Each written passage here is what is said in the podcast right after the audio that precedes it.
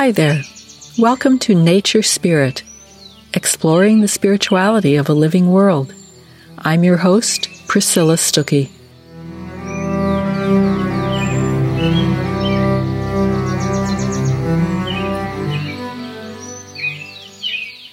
So I thought we'd do something a little different today.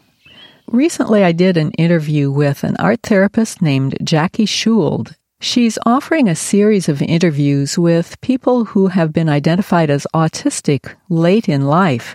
For me, very late. I'm 65 at the moment, almost 66, and I learned I was autistic only a couple of years ago. So she sent me her questions and we did the interview. And this is now the audio version of the interview. So I'll just read her questions and then I'll answer them. So Jackie asks, How did you learn you are autistic? For me, it was a slowly dawning realization. The pandemic was definitely part of it, having a completely different reaction to social isolation than most other people did. I was content with it. I need to say here that I wasn't alone. I was really fortunate because I had company at home with my sweetheart, and so I was never lonely. But hanging out with him turned out to be enough social life. I could let the rest of the world go by and feel content, even relieved. So that was a big eye opener. It went against everything I thought I knew about myself, that I was someone who needed community. But here during the pandemic, I have less of it and I'm feeling relieved. It just didn't make sense.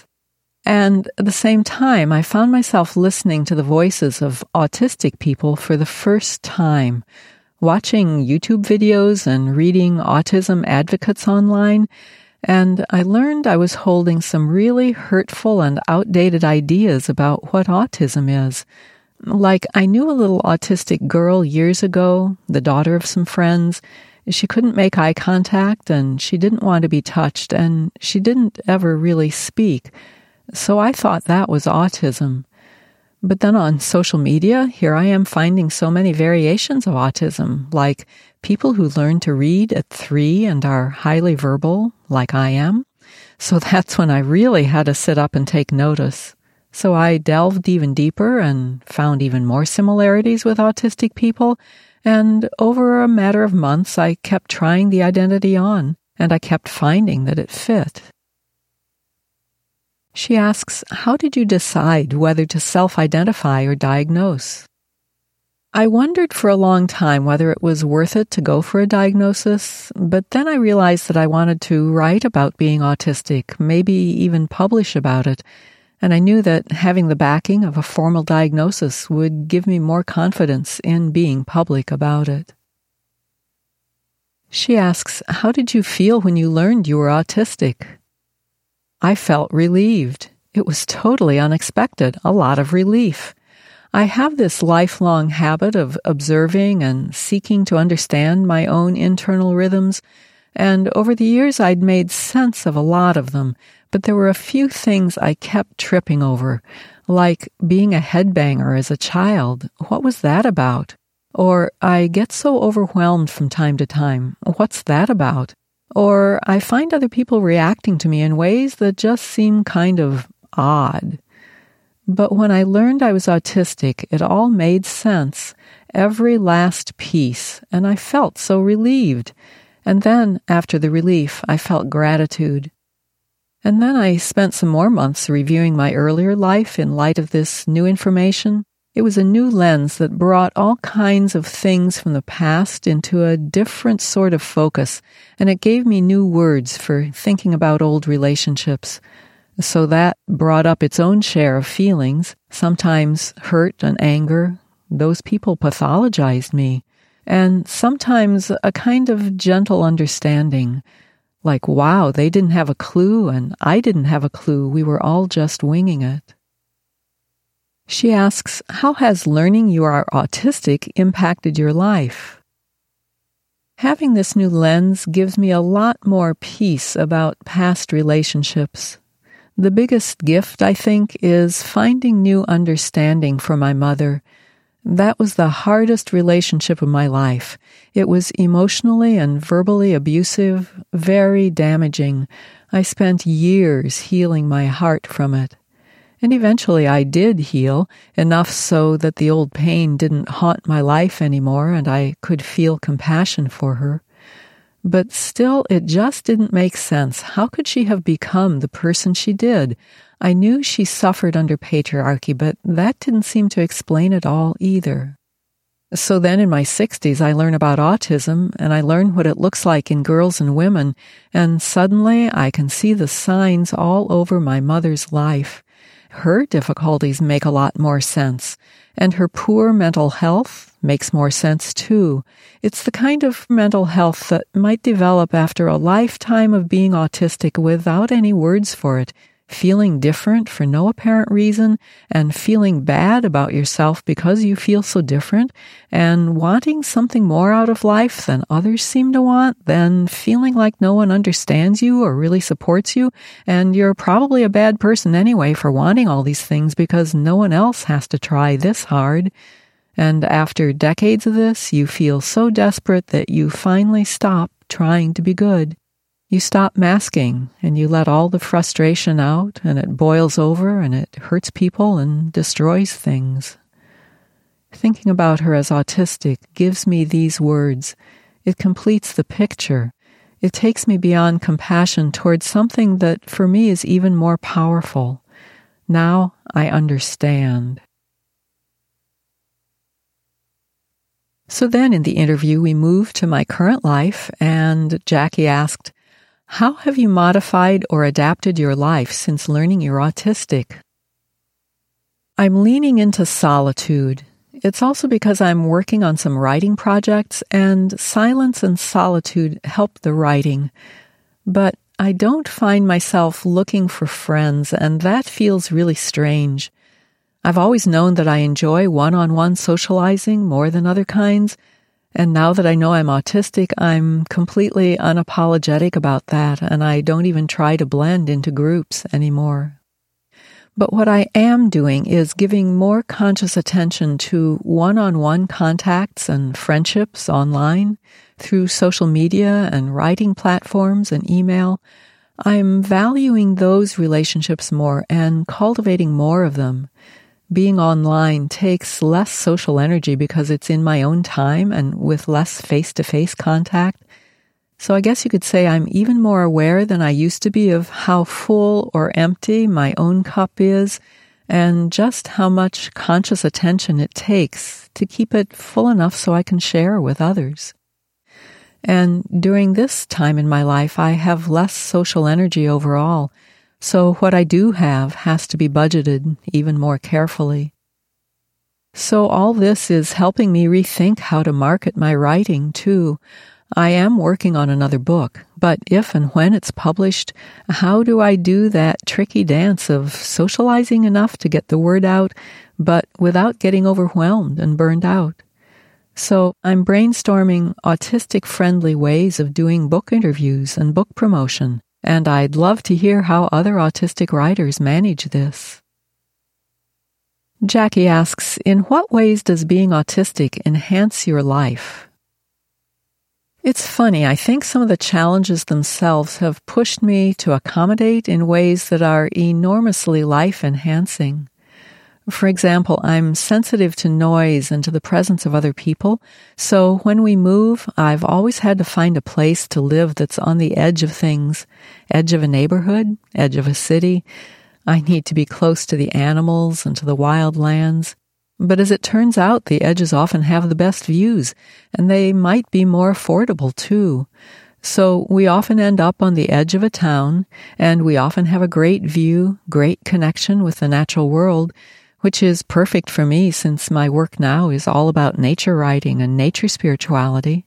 My friends think of me as someone who always lands in a sweet spot, and I do, but it's after intense looking and refusing to compromise.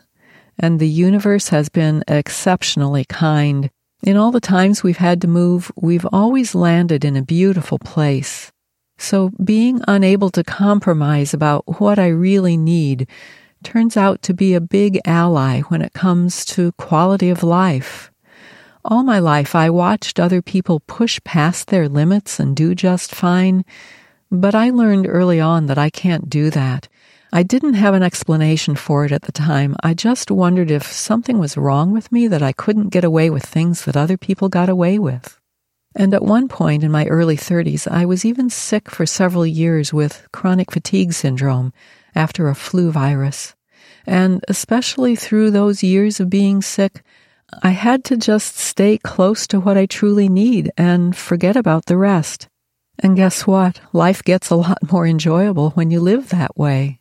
I had to learn to put my health absolutely first just to listen to my body in this patient and humble way day after day. And I learned it earlier in life than most people learn it, which led to a happier quality of life all the way along. And it's helping me adjust to getting older now, too. It's not as much of a shock to find my limits now in my 60s as it might be for people who haven't been aware of their limits all along. Jackie asks, what are some of the challenges you face in being autistic? Noise and motion can set me on edge. I'm sensitive to all mechanical and industrial noises. There's a jackhammer going on at a distant neighbor's house right now, and I'm grinding my teeth and reaching for the noise canceling headphones. My sweetie bought me a pair just a few weeks ago, and I honestly don't know how I survived all these decades without them. And then about 10 years ago, my digestive tract went into retirement. I know that a lot of autistic people have digestive challenges, so I want to mention one thing that helps me. I discovered I have low stomach acid. Most doctors, even gastroenterologists, aren't familiar with low stomach acid because they're more used to treating high acid, so I want to help get the word out that low stomach acid is possible too, especially as we get older because we produce less of it. So I take acid supplement capsules with every meal, and right now they're saving my life. They don't do everything for me, but they do allow me to eat without too much discomfort afterward. Jackie asks, if you work, what do you do for work? How does your autistic identity impact your work? I had a hard time finding work that suited me. I was 28 before I found my professional trade, and that turned out to be book editing. I sensed early on that I couldn't handle a regular work week, and I spent my 20s wondering what was wrong with me that I couldn't follow this schedule that everyone else in the world seemed to follow with no problem at all. And finally, I just accepted that I had to be self employed, and I found I was good at editing. So I made a 30 year profession of editing books and being a writing coach. And being autistic was a big asset in this work because when you're editing someone else's words, you have to be able to get inside their head to figure out what they intended to say. So the autistic habit of watching and reading others and being super aware of what others are experiencing actually served me well. It became a foundational skill for editing. But being a freelancer is financially risky, so I had to accept that part of it too, living from month to month. And I know this is a challenge for many autistic people. Jackie asks, What helps you prevent or cope with moments of overwhelm? I've taken up hand flapping. Seriously, I had no idea that it was possible or how much it could help. I've always done a lot of light exercising like stretching and yoga and a lot of meditation too because it always seemed like I needed to work harder to find inner peace than other people did. I often felt all balled up inside and I learned over the years how to work it out or breathe through it and find calm again. But now, in light of being autistic, I understand that I was self regulating, and easy rhythmic movement was one thing that helped, but it had never occurred to me to do fast movement or vigorous movement. So once I learned about autism, I learned about hand flapping too and how important and necessary it is to many autistic people. And I started experimenting and it helped. So now if I feel a little overwhelmed, like with frustration or too much noise, and I feel my center of balance slip away, I might flap my hands or shake my arms or legs or feet or just shake all over like a dog. Dogs are smart this way. They know it helps put them right again. And it helps me too. Some kind of fast motion, loose, chaotic motion, it helps in a big way. That feeling of frustration melts away much faster. I find my center of balance more quickly. And since being diagnosed, I've learned about ABA therapy, applied behavioral analysis, and how they try to train autistic children not to flap their hands or do other unusual movements. I don't have words for how abusive and cruel this is. Hand flapping hurts no one. It's just that people who don't need to do it might feel a little awkward and uncomfortable when they see it. But how much better the world would be if we spent those same resources helping neurotypical children and adults too get more comfortable with differences. Jackie asks, what skills or strategies have helped you to work with your autistic mind? I learned the yoga meditation called Shavasana pretty early in life, more than 40 years ago actually, right after college. I took a yoga class, and at the end of the class, we lay down on our backs on our mats, and the teacher led us through a full body relaxation meditation. So I've probably done that meditation at some point during every day or night since then. It's carried me through many wakeful nights, all those hours before dawn when I wake up too early and can't get back to sleep, at least I'm doing a good simulation of relaxing, and it's usually enough to get me through the next day. And for the past 10 years, I've also practiced a kind of prayer or meditation that is enormously helpful. People often call it shamanic journeying, or some people call it using the creative imagination in prayer. The psychologist Carl Jung did a form of it, and he called it active imagination. I just call it going on a spirit journey. It's a meditative meeting with an inner spiritual helper. And in that inner room, in the presence of one's helper, a person always feels supported and loved without question. And the helper guides a person toward images that help them puzzle out everyday life, very specific images or impressions that are tailored to that person's life. It leads to more mental peace, more ability to be oneself in the world, more ability to find the ground under one's feet, and I find it enormously helpful for my own presence of mind. And I watch it help other people in similar ways because I'm really lucky. I get to work with people one on one over the phone to help them strengthen this connection within themselves. I provide some support as they get familiar with this way of quiet listening. I wrote a book about how I learned the practice, Tamed by a Bear, Coming Home to Nature Spirit Self. It's like a quiet journal of how I changed during the first year of going on spirit journeys. One of the first things that happened, I remember, was that my sweetheart said, You seem happier. And I was, and I still am. But you know, the other thing to say about an autistic mind is that it brings gifts too. An autistic mind can be very quick and agile and able to absorb a great deal of information. I learned to read when I was three or four years old, and I've spent a lifetime being hungry for learning, and I credit my autistic self for that. In the writing I do now, I often synthesize information from many different directions, and readers often say they find this broader or deeper view useful because it helps them make sense of the world. And it helps me make sense of the world too. Jackie asks, What is your experience with medical systems? Are there ways you feel they can be improved for autistic individuals? I've often found more help for my health needs in alternative medicines, such as acupuncture. It's often a more healing environment, more tailored to an individual person, which by definition helps an autistic person feel more comfortable. Western medicine is traditionally very hierarchical, so the best improvement in the system I can think of for autistic people would be to change the mindset of the whole system toward listening to the patient and regarding the patient as the best authority on their own experience. Slowly, this is happening, but there are still many providers who regard themselves as the authority. And when I end up in one of their offices, it tends to be a bumpy ride because by instinct I resist hierarchy and authority.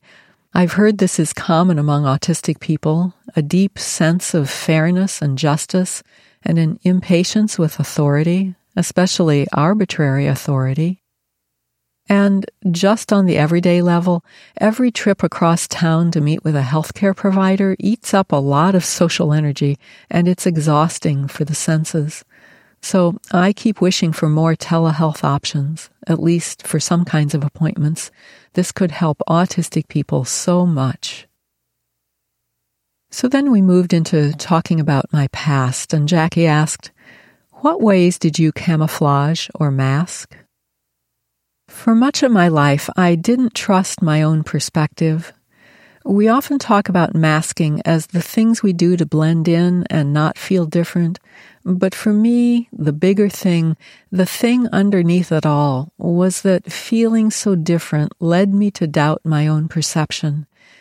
And if you don't have your own perception, what have you got?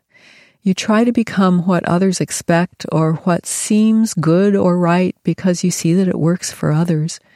So you lose that foundational connection to your own source of knowing. You start seeing with other people's eyes, maybe accepting their judgments as true. So for me, it's been a lifelong process of getting settled firmly into my own feet and making peace with my own path, and especially reclaiming my own vision. In each decade of life, I find myself going even deeper into my own ways of seeing, deeper into self trust, deeper into self respect.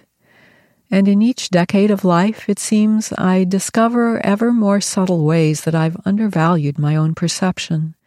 It can become a reflex to brush away one's own view because it's just me, or I was just feeling cranky that day, or I obviously don't have the whole truth.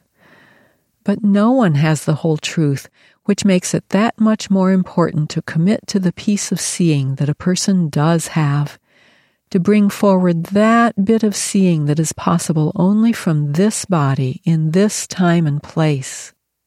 So it's always a practice to take my own perception seriously, to pay attention instead of minimizing. Like, if I really listen to what's going on inside right now, what could I learn?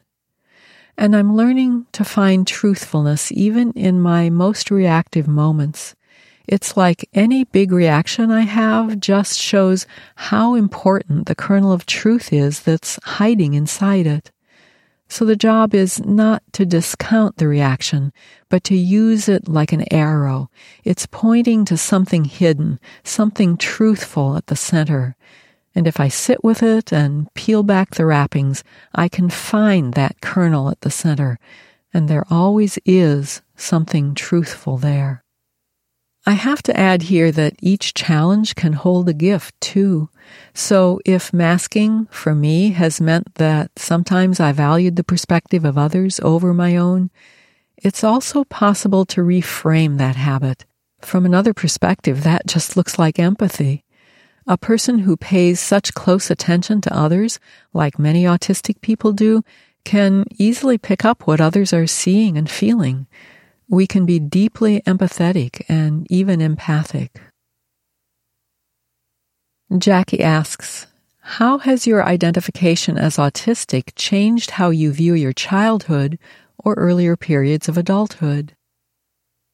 So I wrote a memoir, Kissed by a Fox, and it was published when I was 55, long before I learned I am autistic.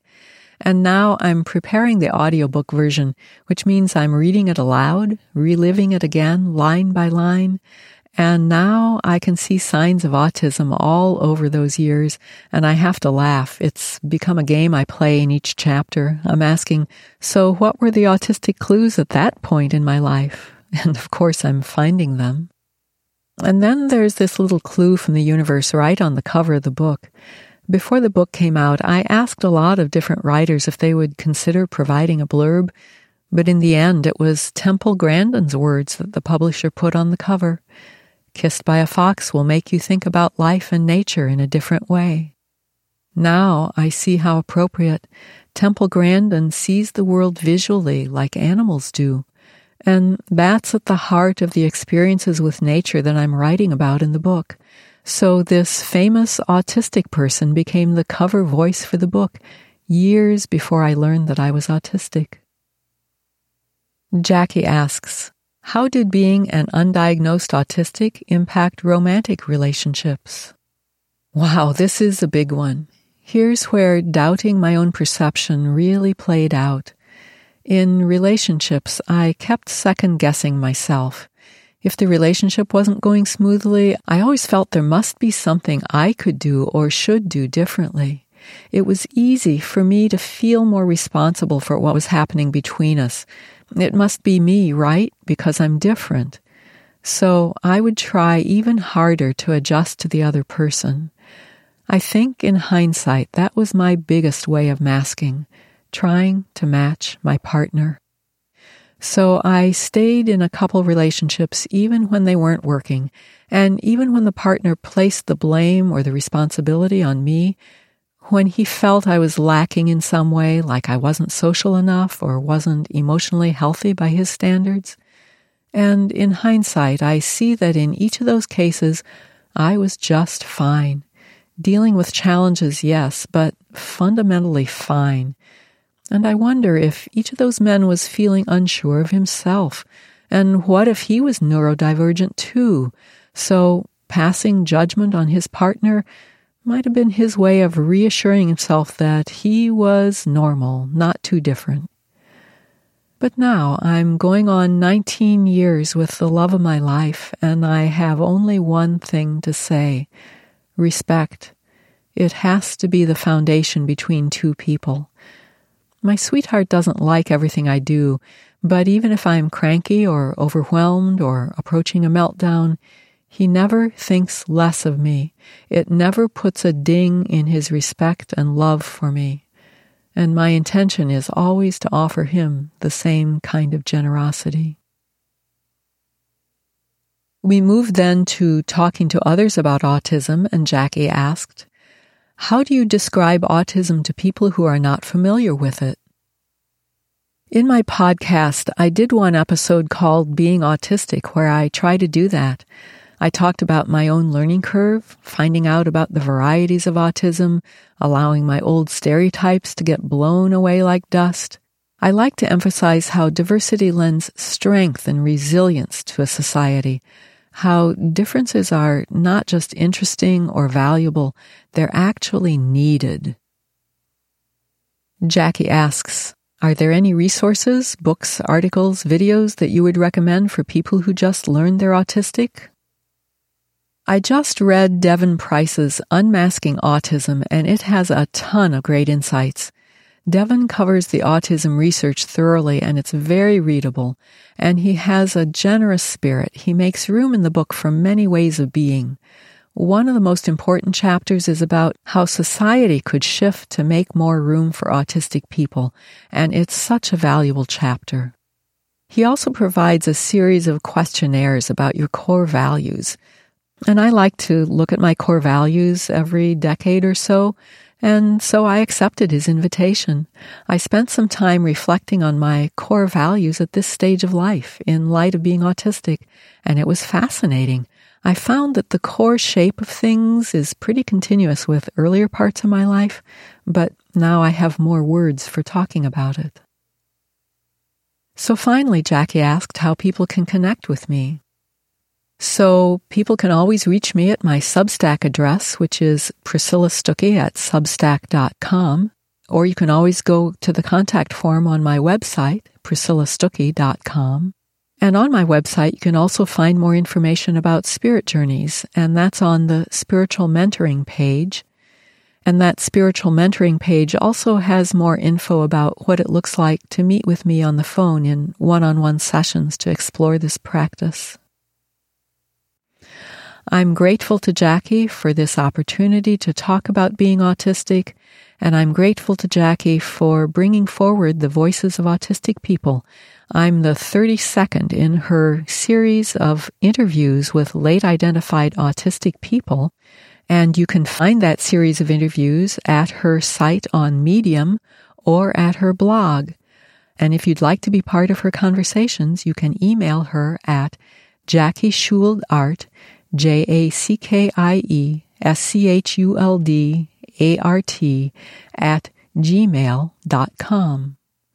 Thanks so much for listening. Be well and be blessed.